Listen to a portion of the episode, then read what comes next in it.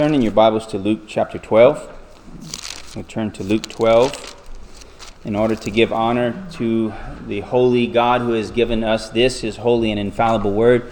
We'll stand as we read Luke chapter 12. We'll be reading verses 8 through 12. This is God's holy and infallible word.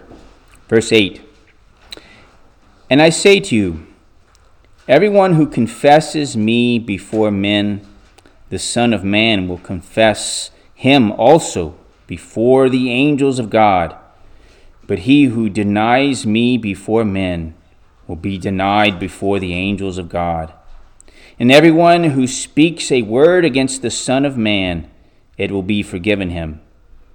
But he who blasphemes against the Holy Spirit, it will not be forgiven him.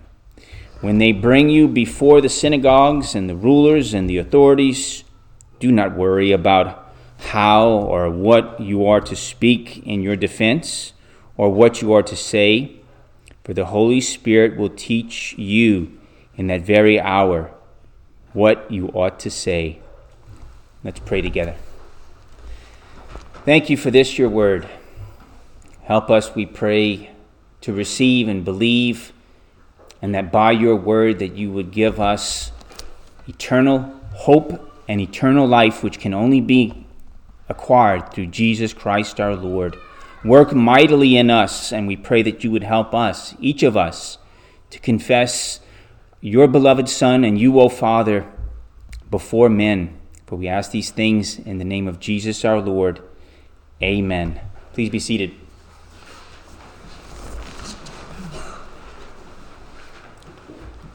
What happens when you're given an opportunity to confess your faith in the Lord Jesus Christ? I remember when I was a new Christian, I, I was a Reformed Presbyterian Christian, and I was working a job, and we had a client that asked me a very interesting, deep question. He said, Do you believe in eternal hellfire? That was a strange, bold question. But you know, I didn't take advantage of saying, Well, well, we're, we're doing therapy, and there's a bunch of. I guess I was, well, I hate to say it, I probably was afraid. As a new Christian, I was probably afraid of giving an answer. But what I probably really should have said was that, well, you know, we're at work right now. Here's my phone number. I want to get together with you after therapy. And we can talk. I would love to talk with you. And, you know, I wish I would have been able to do that in a better fashion. We often fail at this privilege in giving a calling or a conf- uh, giving a, in this calling that we have to give a profession of faith in Jesus. But even when we fail and we ask forgiveness, God does forgive us and help us. As we look at today's text, we'll see that it is our calling as Christians to give a confession before men.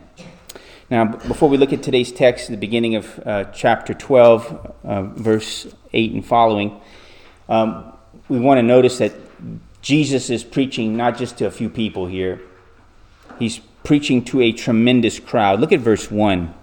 It says, After so many thousands of people had gathered together that they were stepping on one another, and then he began saying to his disciples, and from here we have a, a rather extensive sermon, we could say, that keeps going on uh, a little bit of interaction there, but it keeps going on all the way to the beginning of chapter 13, verse 9. He continually teaches and preaches in that uh, time. Now, today's text is only a small portion of what Jesus was giving in, the, in this really long message. But what we want to do is we want to look at, we want to analyze, we want to receive as much meat as we can from God's holy word to see how these verses from 8 to 12 relate to other passages of Scripture and what God calls you to do and how you are to give a confession of faith before men. As we um, look at today's text, you are to endeavor to confess Christ before men. We'll see this in three main points there. Confess Christ so he confesses you. The sin God will not forgive. and the Holy Spirit's help in the hour of need. So let's look at this first main point. Confess Christ so he confesses you. Verses 8 and 9. I say to you, everyone who confesses me before men, the Son of Man will confess him also before the angels of God.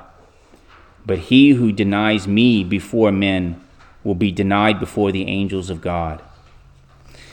Now, the Greek word used here for confess in verse 8 means to admit, to profess, or to acknowledge something as factual or true. So, when you're making a confession, you're acknowledging, you're professing, you're telling others, you're stating what you believe concerning Holy Scripture and salvation in Jesus Christ. Now, some of us are rather private, and we might give a individual, personal acknowledgement of our faith just between us and, and, and God, maybe, or maybe some intimate other folks. But what this text in context is telling us is that we are called to give a public profession when someone comes to us. Uh, Peter says it this way when someone asks for the reason, of the hope that you have within you, uh, be, a, be ready to give a defense, a reason for your hope.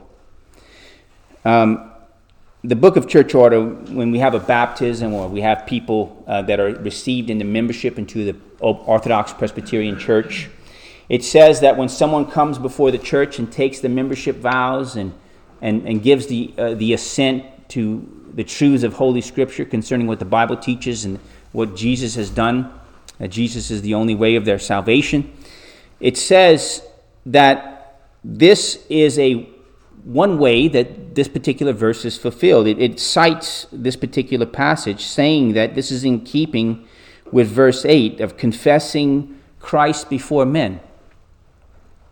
That's true. It is absolutely true that when a new member comes into the church, they're confessing Christ before men, before all you. But that's not all that's involved. It's always the Christian's calling to profess Christ in everything that they do, in their schooling, in their work, in their leisure, in their social life, in their family life.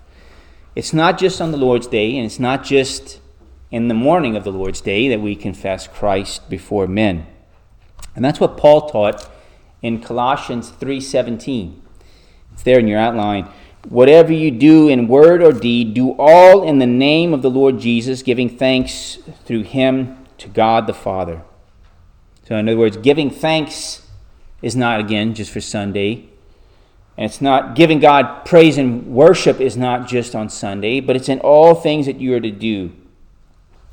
I, I once met a man who studied the Puritans a lot.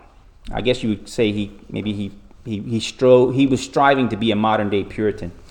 And if you, if you recall, back in the Middle Ages, the, the holy callings were those of the clergy, being a monk, a nun, a priest, or something of that, of that sake. Was, that's what it meant to be a holy person. But in the Reformation, they taught that all work done to God's honor and glory can be done in a way to give Him the praise and adoration. So this this engineer uh, who felt that who, who, strove to be a modern day Puritan, he was doing some work at his office, and then he, he was under the table cleaning under the table because there was some filth under there, so he's cleaning it. And somebody asked him, said, "Well, what are you doing?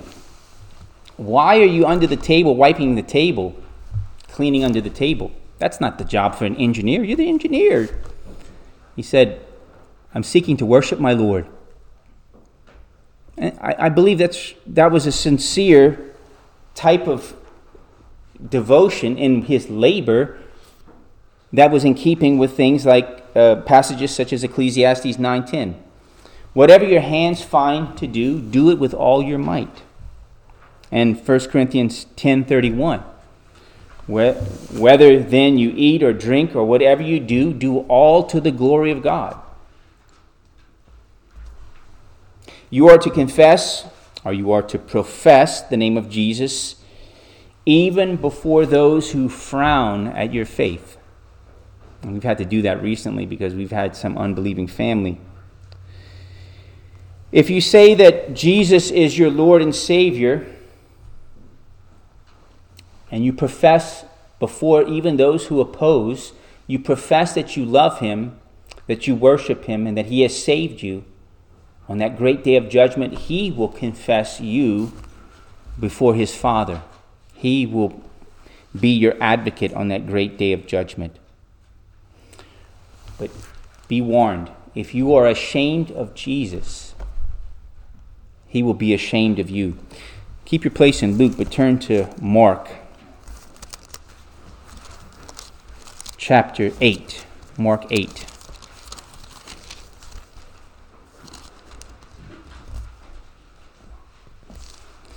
In Mark 8, starting in verse 34, it says, He summoned the crowd with his disciples and said to them, If anyone wishes to come after me, he must deny himself and take up his cross and follow me. For whoever wishes to save his life will lose it, but whoever loses his life for my sake and the gospel's will save it. For what does it profit a man to gain the whole world and forfeit his soul? For what will a man give in exchange for his soul? For whoever is ashamed of me and my words in this adulterous and sinful generation, the Son of Man will also be ashamed of him when he comes in the glory of his Father with the holy angels stern warning, isn't it? It leads then to maybe question well, what if you or I have ever been ashamed of Jesus? Can we be forgiven that sin? Absolutely. But then he goes on to talk about a sin that cannot be forgiven. Look at that sin which cannot be forgiven, verse 10. And everyone who speaks a word against the Son of Man, it will be forgiven him. But he who blasphemes against the Holy Spirit, it will not be forgiven him. Okay, so think about it. What, what's a case when individuals were speaking against the Son of Man? Remember the two robbers, on, one on the right and one on the left, with Jesus in the center when he's being crucified? They were following along with saying the exact same things that the, the scribes, the chief priests, and the elders were all saying when they were mocking Jesus. Those two guys joined in. Sometimes mocking people can be contagious. So they were, they were saying, He saved others, He cannot save Himself. He is the King of Israel. Let Him now come down from the cross. If He comes down from the cross, we'll believe in Jesus. So they began mocking Him, speaking against the Son of Man. But as one of the men came closer to his death, he started fearing what's going to happen, I'm sure, as he was perishing. And according to Luke uh, 23, he says, Jesus, remember me when you come into your kingdom. He began pleading with Jesus rather than mocking him, speaking against him. And Jesus said, Truly, truly, I say to you, you shall be with me in paradise. He was forgiven speaking against the Son of Man.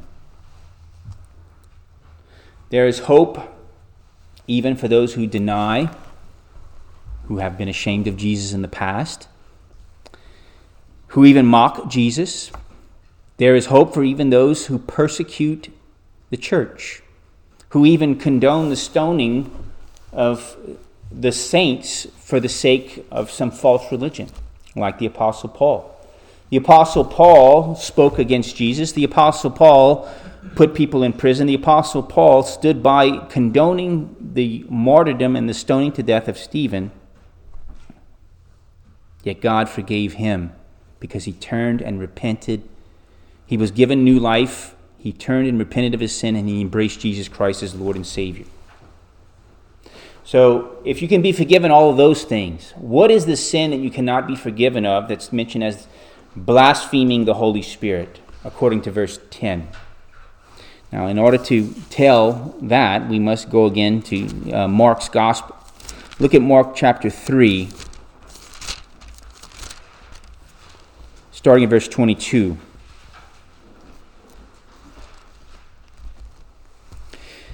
Mark 3:22 The scribes who came down from Jerusalem were saying, He is possessed by Beelzebub, and he casts out the demons by the ruler of the demons.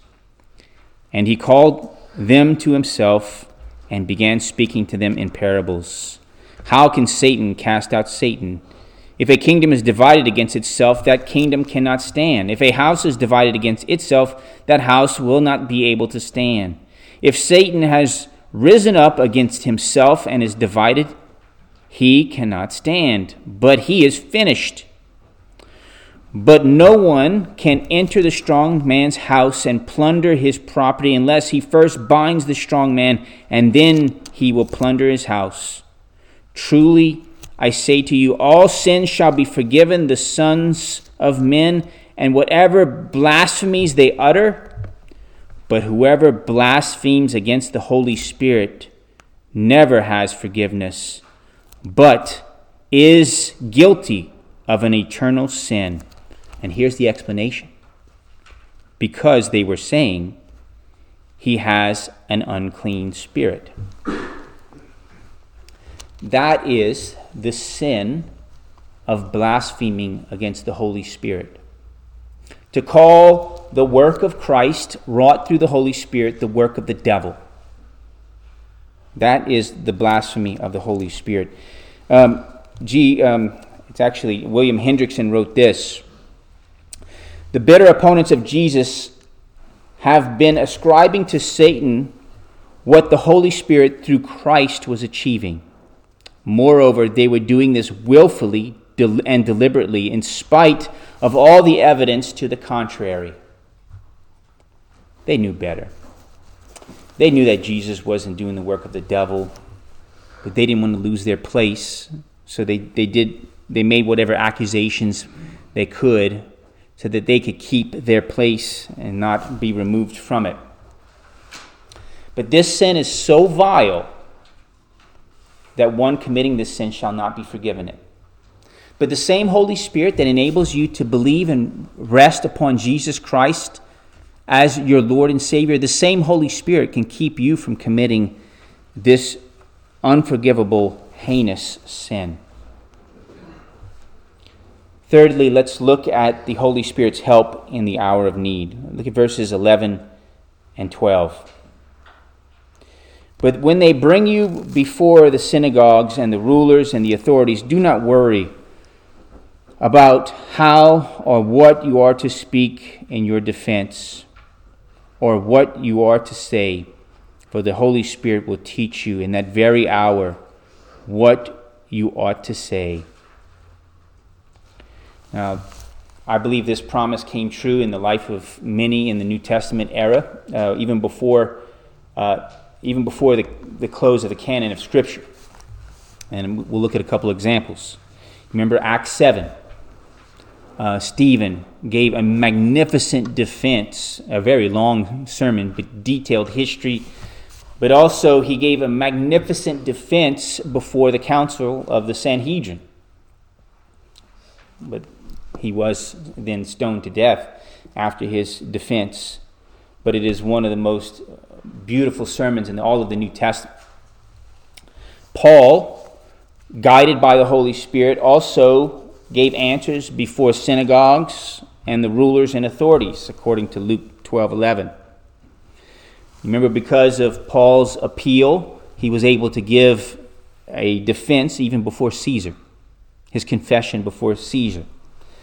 Uh, during his time in captivity, he witnessed to the entire Praetorian Guard. He mentions that in Philippians 2.13. Even the, the whole of the Praetorian Guard whole, heard his witness of the gospel. Uh, toward the end of Philippians chapter 4, verse 22, we find out that even some of Caesar's household are numbered among the saints who give greetings at the end of that, of that epistle. Now, well, you might say, well, this uh, guidance of the Holy Spirit, did it stop after the close of the canon? Does, did the Holy Spirit stop giving people words to say? Well, if you study uh, the martyrdom in books such as Foxe's Book of Martyrs, you see that many godly men and women were able to give a amazing, magnificent profession of faith, even when facing torture and death they still did not deny the Lord Jesus. That's a work of the Holy Spirit.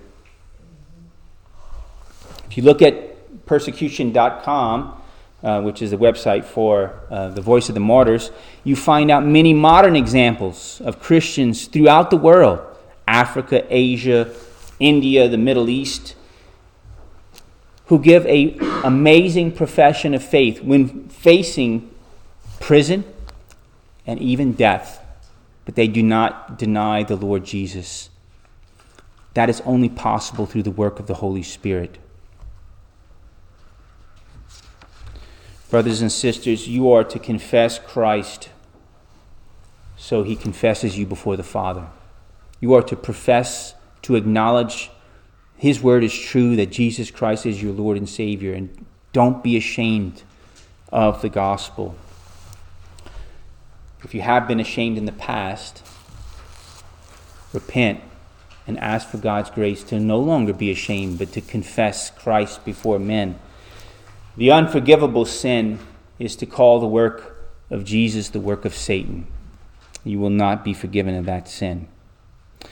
And the Holy Spirit promise the Holy Spirit is promised to give you help in your hour of need It says not to worry about what to say. But as you study God's word, He will bring to remembrance what His word says. But He won't be able to bring to remembrance if you don't even have a, a thorough study of His word. Maybe consider writing out your testimony. By writing out your testimony, you, you're working through the things that you would say if someone asks you. Study your catechism and confession. There's beautiful, brief statements of witness that you can give from the shorter catechism. And, brothers and sisters, I, I do ask for your prayer. Um, I ask that you pray to God that the Holy Spirit gives me the words to say, both in my preparation and my delivery, as I give a reason for my hope of the Holy Gospel as I have to preach my brother's funeral. But even in, in, occasions like that, we need to pray for God's Holy Spirit. Pray for your pastor as he regularly works and prepares to preach in this church, that the Holy Spirit would guide my preparation and my delivery. And I pray that God would guide you in what words that you to say, you are to say when you give your confession of faith before a watching world. Let's pray together.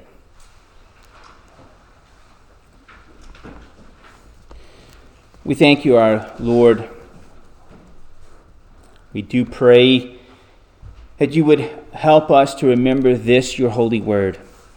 Help us, we pray, to repent and to hate the sin of being ashamed of your gospel. Help us to have that Holy Spirit gift of boldness to speak the word of truth, even when faced with frowns, with laughing, or even persecution of both body and of the of the body. And Lord, we pray that you would help us, help us to be bold in giving a reason for the hope we have within us, to confess our blessed Lord Jesus, so that he would confess us before you on that great day of judgment. Work in us, give us ears to hear and hearts to believe, for we ask these things in the name of Jesus Christ our Lord. Amen. For a hymn of dedication, we'll turn to 195 Shine Thou Upon Us, Lord. 195 we'll stand and sing.